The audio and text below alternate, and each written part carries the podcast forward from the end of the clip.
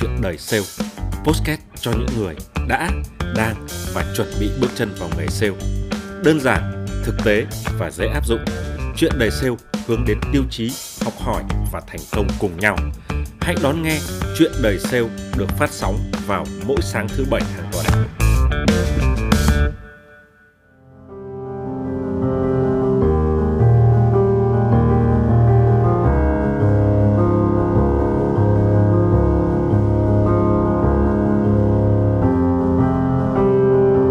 Hân hoan chào đón các bạn thính giả yêu quý của tôi đã quay trở lại vào khung giờ quen thuộc của chương trình 7 giờ, sáng thứ bảy hàng tuần, trên các nền tảng nghe podcast thông dụng nhất. Dạo gần đây có nhiều bạn đã nhắn tin cho tôi qua fanpage Chuyện đời sale.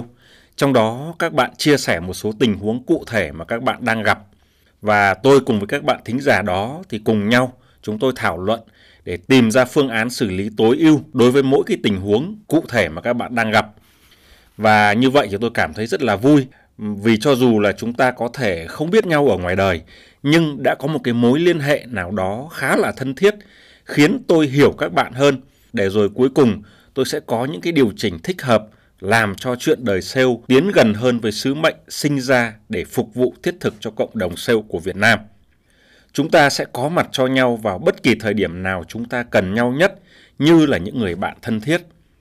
Vâng, tôi chỉ muốn chuyện đời sale là người bạn của các bạn thôi, chứ không muốn và không dám nhận làm người thầy.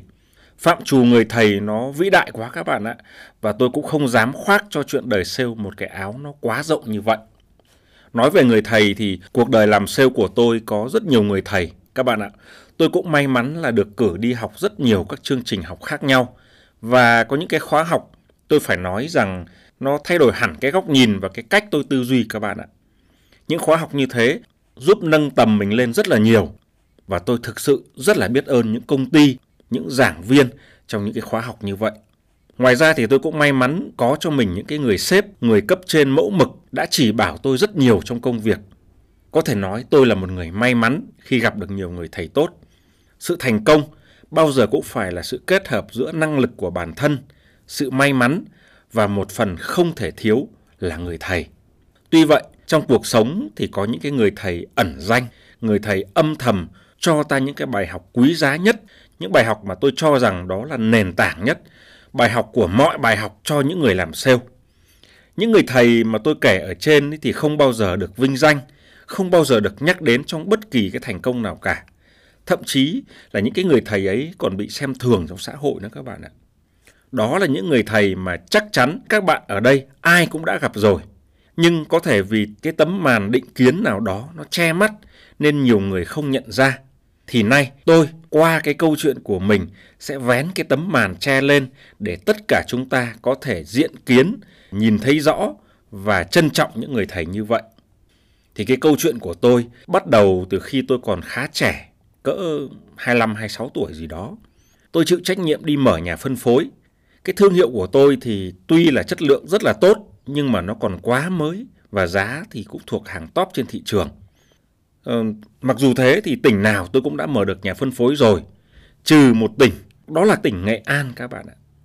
Và các bạn đều biết rằng Nghệ An là một thị trường rất lớn và không thể nói rằng thương hiệu của chúng ta đã thành công ở nơi này nơi khác mà lại không thành công ở Nghệ An. Vậy mà tôi cũng lang thang gần một năm trời ở cái thành phố Vinh mà chưa tìm ra được ai quan tâm đến việc cộng tác với mình. Có nhà phân phối của những hãng đang là số 1 thị trường, doanh số rất tốt nhưng mà lợi nhuận thấp. Nghe cái mức chiết khấu của bên tôi thì họ cũng ham đấy. Nhưng mà tuổi của các chủ nhà phân phối này thì cũng đã lớn rồi.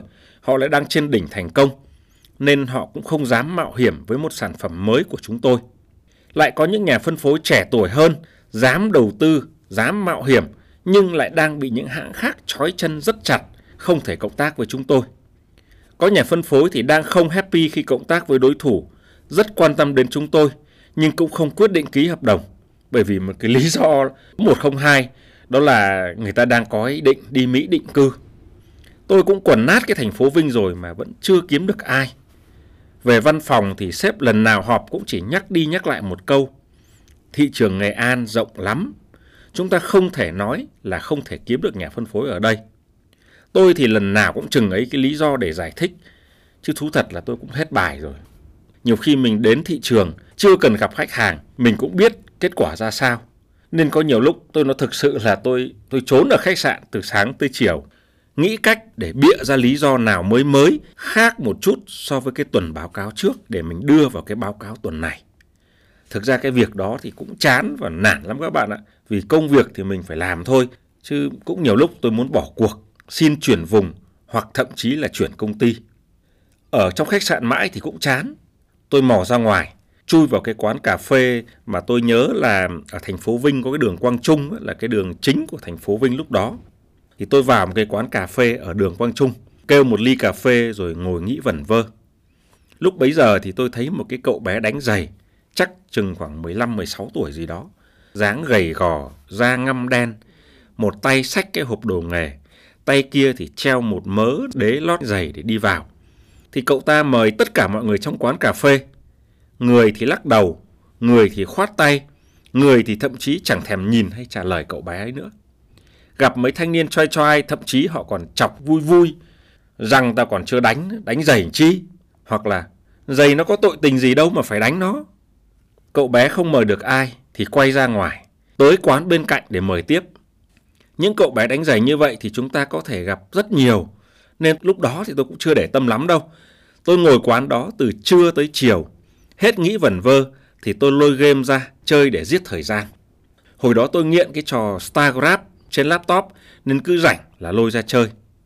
Đang mải mê bắn nhau thì lúc cuối giờ chiều thì tôi bị kéo ra khỏi trận chiến bằng một cái lời mời. Anh, đánh giày không anh? ngẩng lên thì vẫn thấy khuôn mặt cậu bé đánh giày khi sáng.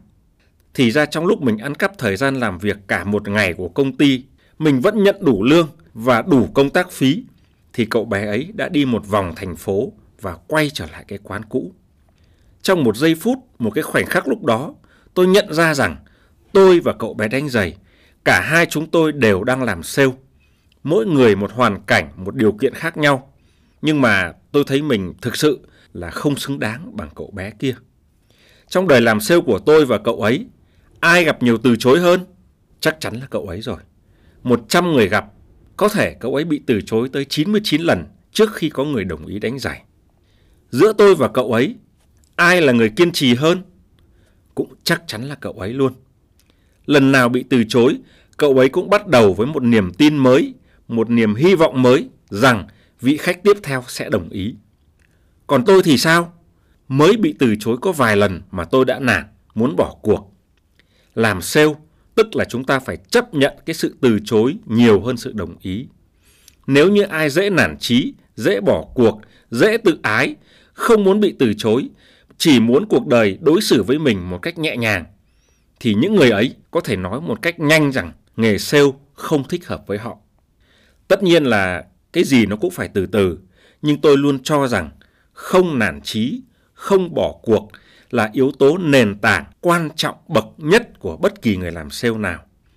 Mọi kỹ năng mà chúng ta hay nói đến như là kỹ năng đàm phán, kỹ năng giao tiếp, dù cho là những cái kỹ năng đó nó hay ho đến mấy thì cũng phải được xây dựng trên một cái nền móng vững chắc.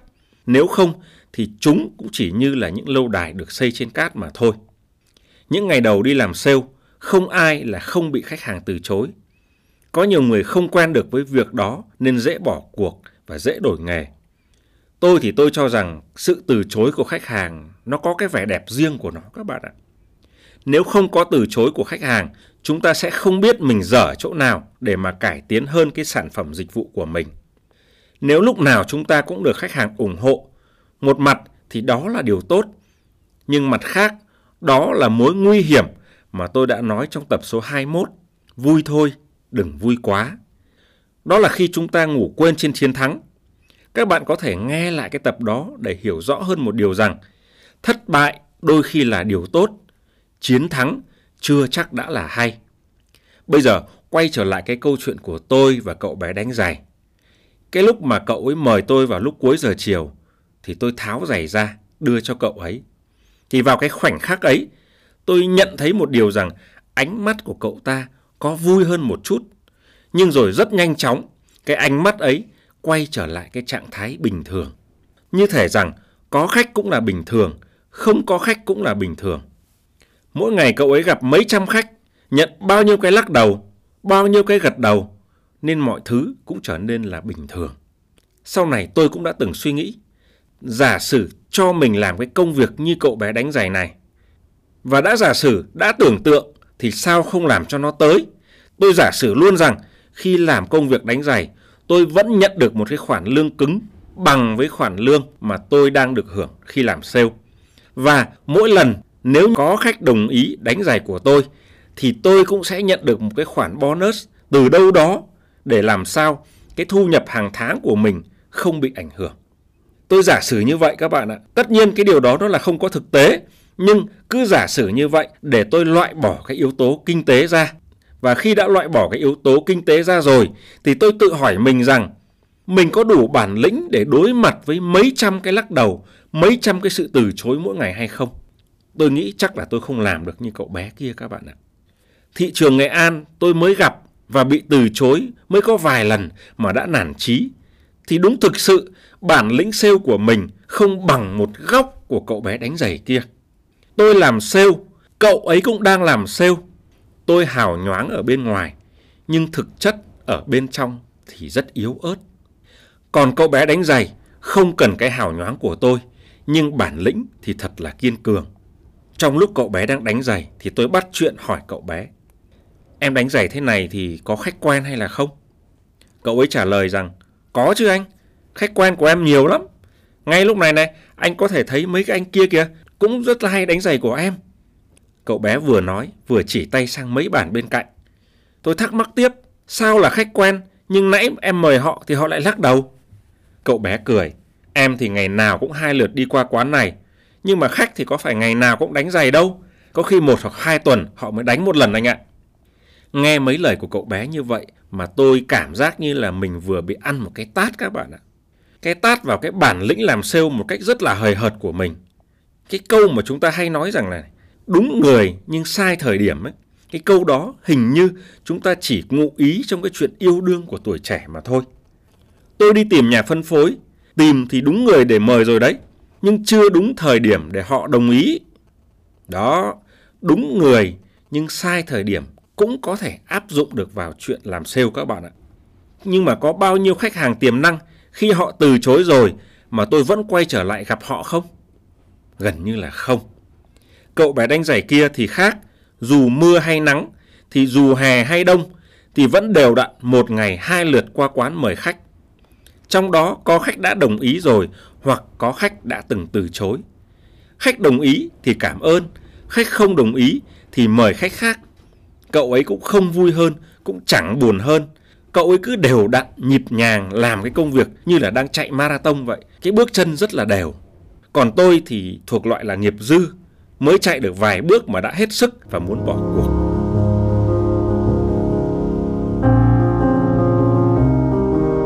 Trong vài phút lúc cậu bé đánh giày cho tôi, thì tôi đã kịp chớp lấy bao nhiêu ý tưởng, bao nhiêu suy nghĩ cho mình như vậy. Và khi cậu bé kết thúc công việc của mình, tôi không quên trả tiền công một cách hậu hĩnh cho cậu ấy. Bởi vì trong vài phút đó, tôi đã ngộ ra được từ cậu bé đánh giày nhiều bài học nền tảng cho nghề sale. Và tôi thầm tôn những người đánh giày như vậy làm người thầy của mình. Sau đó, tôi áp dụng ngay cái điều mà tôi vừa đúc kết được vào thực tế công việc của mình. Tôi mở rộng diện tiếp xúc của mình ra. Không là nhà phân phối cấp 1 thì tôi tìm nhà phân phối cấp 2 không tìm ở thành phố Vinh thì tôi tìm ra các huyện khác. Ví dụ như là Diễn Châu, Quỳnh Lưu, Yên Thành đúng không? Biết bao nhiêu là huyện lớn, có nhà phân phối tiềm năng mà tôi không chịu ghé. Rồi những người tôi đã gặp, đã từ chối thì tôi lên kế hoạch thăm viếng lại họ. Thăm thì phải có lý do và phải có mục đích. Khi thì tôi đến với mục đích là cập nhật với họ về sản phẩm mới, về chính sách mới, về chương trình mới Thường thì tôi ghé thăm như vậy thì họ bao giờ cũng nói ngay từ đầu là họ không làm nhà phân phối đâu, đừng phí thời gian. Nhưng mà lúc này thì tôi có bản lĩnh không bỏ cuộc của người đánh giày rồi, nên tôi trả lời rằng, dạ, em biết là anh chị chưa làm nhà phân phối của em lúc này đâu, em chỉ ghé hỏi thăm anh chị thôi và cập nhật những cái mới trong chính sách của bên em mà thôi. Nói vậy thì cũng chẳng ai đuổi mình cả. Mà nếu như họ có đang bận, họ đuổi mình đi, thì buổi trưa mình ghé lại, hoặc buổi chiều mình ghé lại. Chẳng lẽ trong ngày họ không có một chút nào để rảnh hay sao?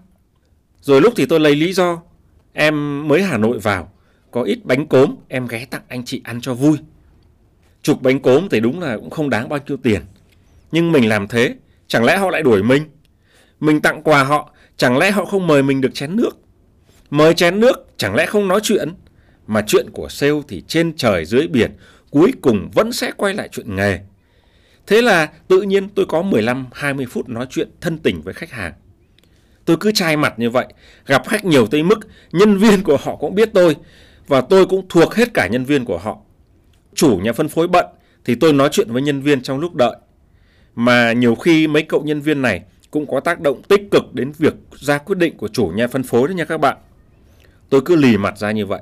Lần nào vào Nghệ An cũng phải gặp bằng hết các khách hàng tiềm năng để cho cái sự hiện diện của mình nó là thói quen của họ. Gặp mình là họ phải nghĩ về lời mời của mình. Phải nghĩ thì họ mới ra quyết định được. Mình chỉ gặp một lần mà không gặp lần hai thì tất nhiên họ sẽ quên lời mời của mình. Mình gặp đi gặp lại thì cũng buộc họ phải suy nghĩ đi, suy nghĩ lại. Rồi rất tự nhiên các bạn ạ, cùng lúc tôi nhận được 3-4 sự đồng ý làm nhà phân phối. Bây giờ lật ngược thế cờ là tôi lại phải tìm cách từ chối. Bởi vì mình chỉ chọn một người nên phải từ chối những người còn lại. Đấy, cái thành công của tôi là nhờ người thầy đánh giày đã cho tôi một bài học về sự kiên trì, sự lì lợm và không bỏ cuộc. Một số nơi ít đánh giày thì có thể có bán vé số, bán báo, người thu gom ve chai, vân vân và vân vân. Đấy đều là những người thầy miễn phí mà chúng ta ai cũng đã phải gặp rồi. Ở trong họ là một bản lĩnh kiên cường mà tôi tin rằng nhiều người trong chúng ta đây không bằng được họ đâu.